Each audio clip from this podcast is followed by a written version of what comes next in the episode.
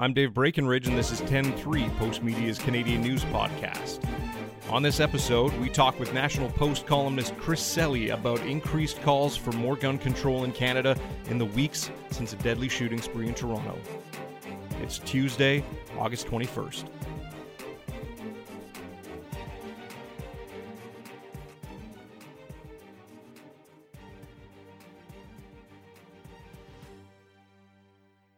So, Chris, since the the shooting spree in Toronto, um,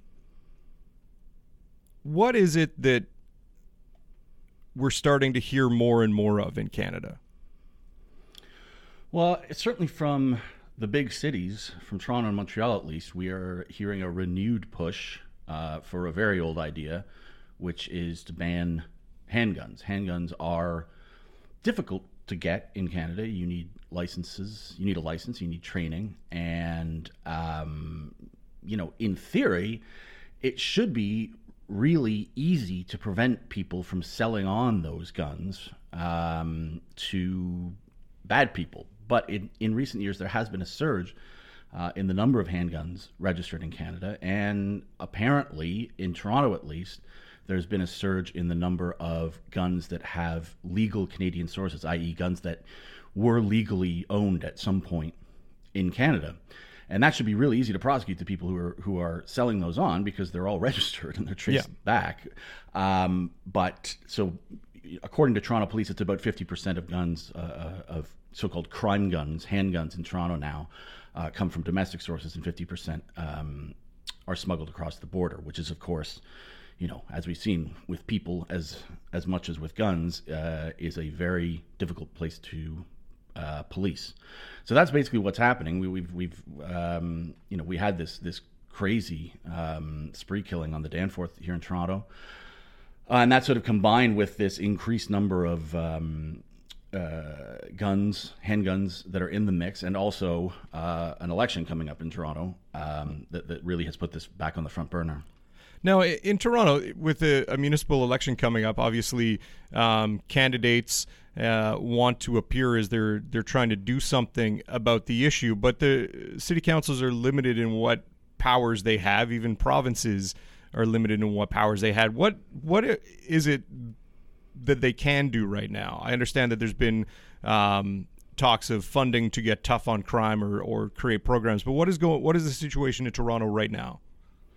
Well, I mean, in terms of actually um, combating the source of guns, the supply of guns, I don't suppose there's much they can do. I mean, they can prosecute people who um, sell them on, uh, mm-hmm. you know, legal legal owners who sell them on.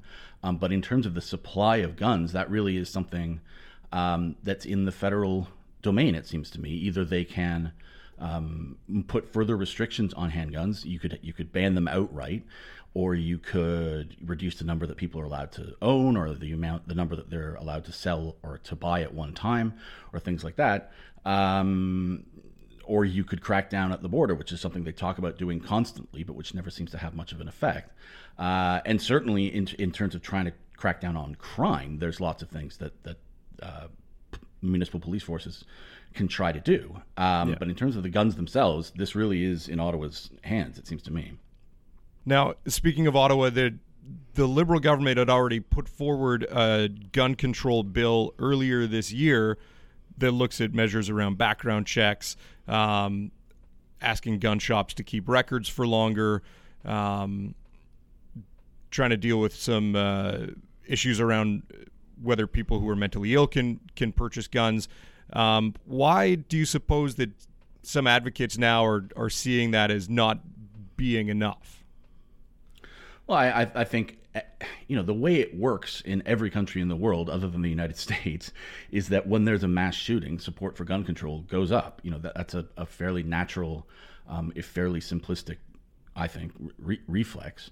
Um, so I think that's totally understandable, especially with an election coming up. And as you say, politicians want to be seen to do something, or at least support doing something, mm-hmm. um, even if they know that um, at some level that, that it's probably not going to make that big of a difference. I mean, John Tory, the mayor of Toronto, used to oppose the idea of a handgun ban for exactly the same reason um, that cons- that you know someone like Doug Ford does now, the premier of Ontario. He says it punishes law-abiding uh, gun owners and, and and doesn't do anything to keep guns out of the hands of criminals, which is you know a pretty compelling argument. Um, it seems to me, but you know, I, I, the the liberals are, you know of all parties, they, they understand the limits of this politically because the, the, the long gun registry was just such a turkey for them. Mm-hmm. And the conservatives were able to, to raise so much money off it for years and years and years. And it was just this huge grievance. Um, and that was just a registry. You know, this this is a ban. Now, a lot of a lot fewer people in Canada own handguns than own hunting rifles, but at the same, but it, it's going to anger the same constituency, and quite rightly, I think that, that, that people are going to say, well, look, criminals are shooting people. I am not a criminal. I am not going to sell on my weapons to criminals. And if I do, then the full force of the law should come after me. But I think that the, the, liberals understand that, that, that, this can blow up in their faces. Um, so I think that's why they're being fairly cautious about it. Yeah. Now, you, you mentioned earlier about there being a, a spike in uh, gun incidents recently, and Toronto's having a particularly bad year. Overall, though, despite having um, an uptick in in gun related incidents, we're still better off um, than we were even 10 years ago, 20 years ago, 30 years ago. Canada is still relatively safe place and and when you look at the national statistics, Toronto isn't even the most dangerous city in the country. Um, how do you suppose that that advocates of more gun control are trying to square that circle? I'm not sure if they are. I, I mean, it, it's you know, it's it's difficult to, to make that argument um, to say that, that that Toronto is a safe place. Um, yeah, it's true, and and it's and it's you should make that argument because it's important that everyone um, keep everything in perspective. But it is also true that we have roughly double the number of shootings and double the number of homicides uh, in Toronto that we did in 2014. Mm-hmm. Now, 2014 was a very was a very good year, so you know you, you have to keep that in mind too. Um, but you know, the, there it is a legitimate uh, issue. There's no question. On the other hand, I think it's it's you have to look at it if you're looking at it from a gun control perspective. The vast majority of these um, incidents are gang related or or are you know related to criminal activity at the very least. Now, people might get might and do get caught in the crossfire of that. It's not to diminish the the the uh, seriousness of of the problem, but it, it is to say that well, clearly the demand here for illegal handguns is huge. We have this huge, mostly undefended border that we know can provide that can can fill that market. Right now, you know, it seems that the domestic market for handguns, the domestic supply has surged, but it's only surged to fifty percent uh, of these crime guns, or 50% of the, the guns that they can actually test that, that, that, that have a traceable serial number on them. Mm-hmm. So I, I don't think there's any reason to believe that the cross border trade couldn't rebound if we, if we banned, quote unquote, banned handguns. And I think that's one of the central issues here. Um, one of the central problems for gun control advocates is, is, is the, the problem is on the demand side, and, yeah. and, and, you ha- the problem for Canada is on the demand side. I mean, people point to all these success stories, right? The the two that people mention most often are Britain and Australia, and those are two countries that, after huge massacres, did had the same instinct that we did that we do is we need to um, crack down on guns, and they have very successfully. But they're both islands, and you know, Canada lives across a mostly undefended border from the most gun happy uh, country in the world. So there's a real limitation there. We'll be right back. This is Dave Breckenridge, host of 10.3 Postmedia's Canadian Current Affairs podcast. The name represents Canada's 10 provinces and 3 territories, and each episode takes a deeper look at one of the biggest stories in the country. Our show is powered by the work of journalists and newsrooms across Canada, so be sure to support your local paper. We're available wherever you get your podcasts Apple, Google, Stitcher, and more. So be sure to subscribe and leave a review. We'd love to hear what you think. You can get me on Twitter, Breckenridge, Y-E-G, or dbreckenridge at postmedia.com. And you know, I think that it's important to to mention that uh, there are two different problems that that we're talking about when it comes to gun crime in Canada. You have um, kind of chronic gang violence in urban centers where there is uh, back and forth tit for tat violence between criminal groups, and then you have instances where you have mass shootings. I think that um, in some ways it's kind of sad that it's only the mass shootings that bring attention to some of these issues. I know that in Toronto it has been a, a, serious issue this year around guns, but in other cities when there's upticks in gang violence, you don't see this same kind of outpouring related to we need to ban handguns. It usually takes a mass shooting incident for someone to say, "Oh, we need to ban handguns." But the those incidents in Canada are relatively rare, comparably to south of the border. Yeah, no, I mean I'm, that's that's absolutely right. You know, the, the, suddenly people are dying from gunshot wounds on the Danforth, which is this rich, leafy part of the city. Um, you know, welcome to some, welcome to some of the other parts uh, of the city where people have to deal with the crossfire from from this gang warfare. It's it's absolutely true that that. Um, you know, if I lived in one of those areas, I'd say, "Oh, well, now look, everyone's suddenly uh, interested in getting a handle on this on this issue." But I think I think that's natural. You know, when things happen where we don't expect them to happen, uh, everyone takes notice. But but then, you know, one guy, uh, you know, I, we still don't really know anything about this guy's motives. Mm-hmm. Um, Nor do we know, necessarily know where we where he got the gun. In in no, I, sitting yeah. down and researching for this episode, I saw news articles that said uh, the gun came from the U.S quoting police sources. I saw other articles that said it came from a B&E in Saskatchewan, and it was quoting police sources. I think that there was still some question as to uh, where the gun came from, but it also was a gun that wasn't necessarily illegal in Canada to begin with, or was yeah, restricted well, I, in Canada think, to yeah. begin with. There's all there's always I think too much focus after these things on the gun itself, as, as mm-hmm. if you know, if we had just banned that gun, then that person wouldn't have gone gotten that gun and done what he did. But of course, there are other guns. Um, yeah, I, I, think that um, you know when it when it when it comes to to gang violence, then you just get it. It, it you descend, especially now that Doug Ford is premier of Ontario. You, you descend into these sort of silos of soft on crime versus tough on crime. Um, that that just doesn't. This just isn't very productive. You know, mm-hmm. you, you, where you have people saying we shouldn't.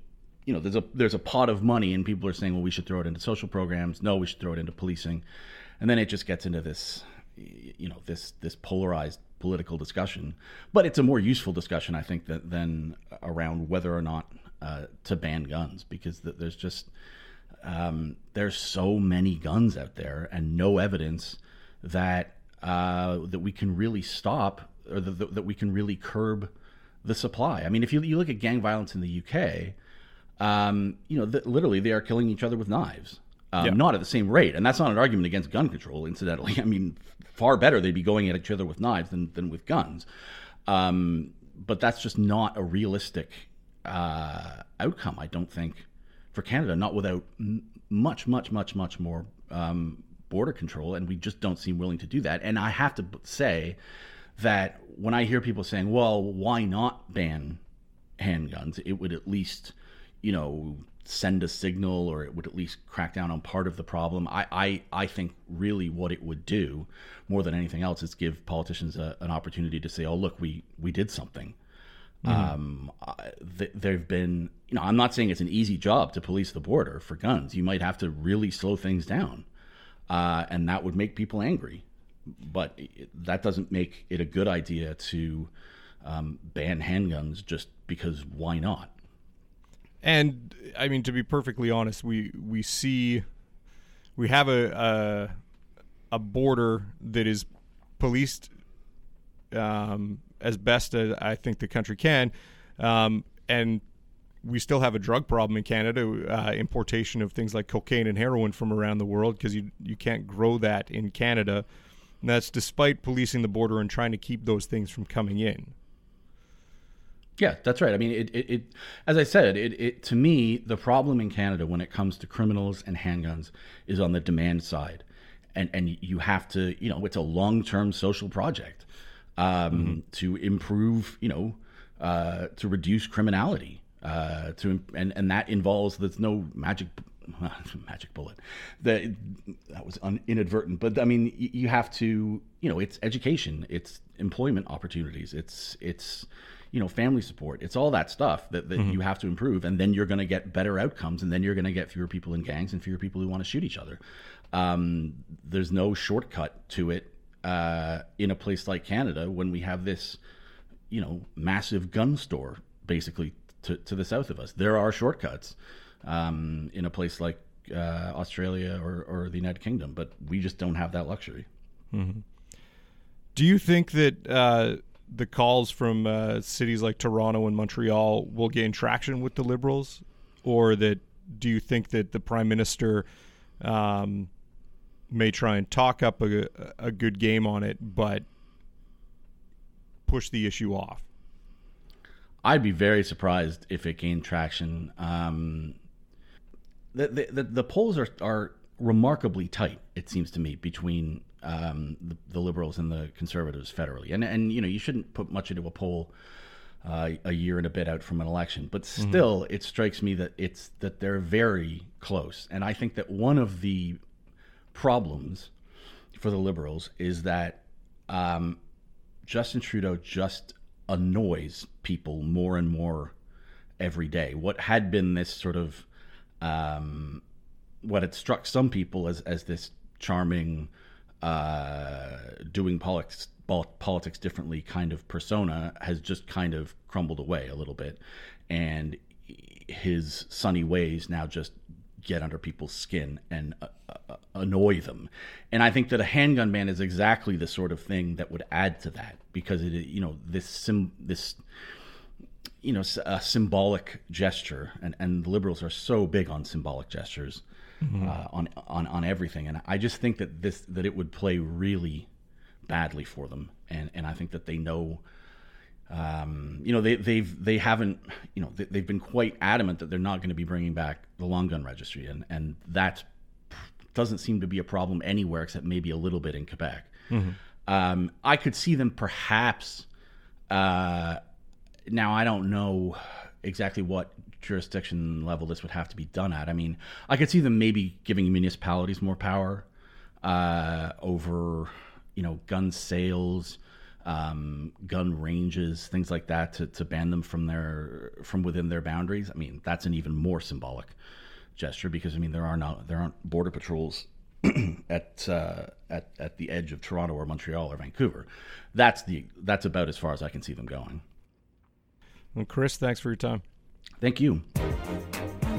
10 3 is produced by Carson Jerema, edited by Carrie Ann Sproul, artwork by Lori Waftel, and I'm Dave Breckenridge.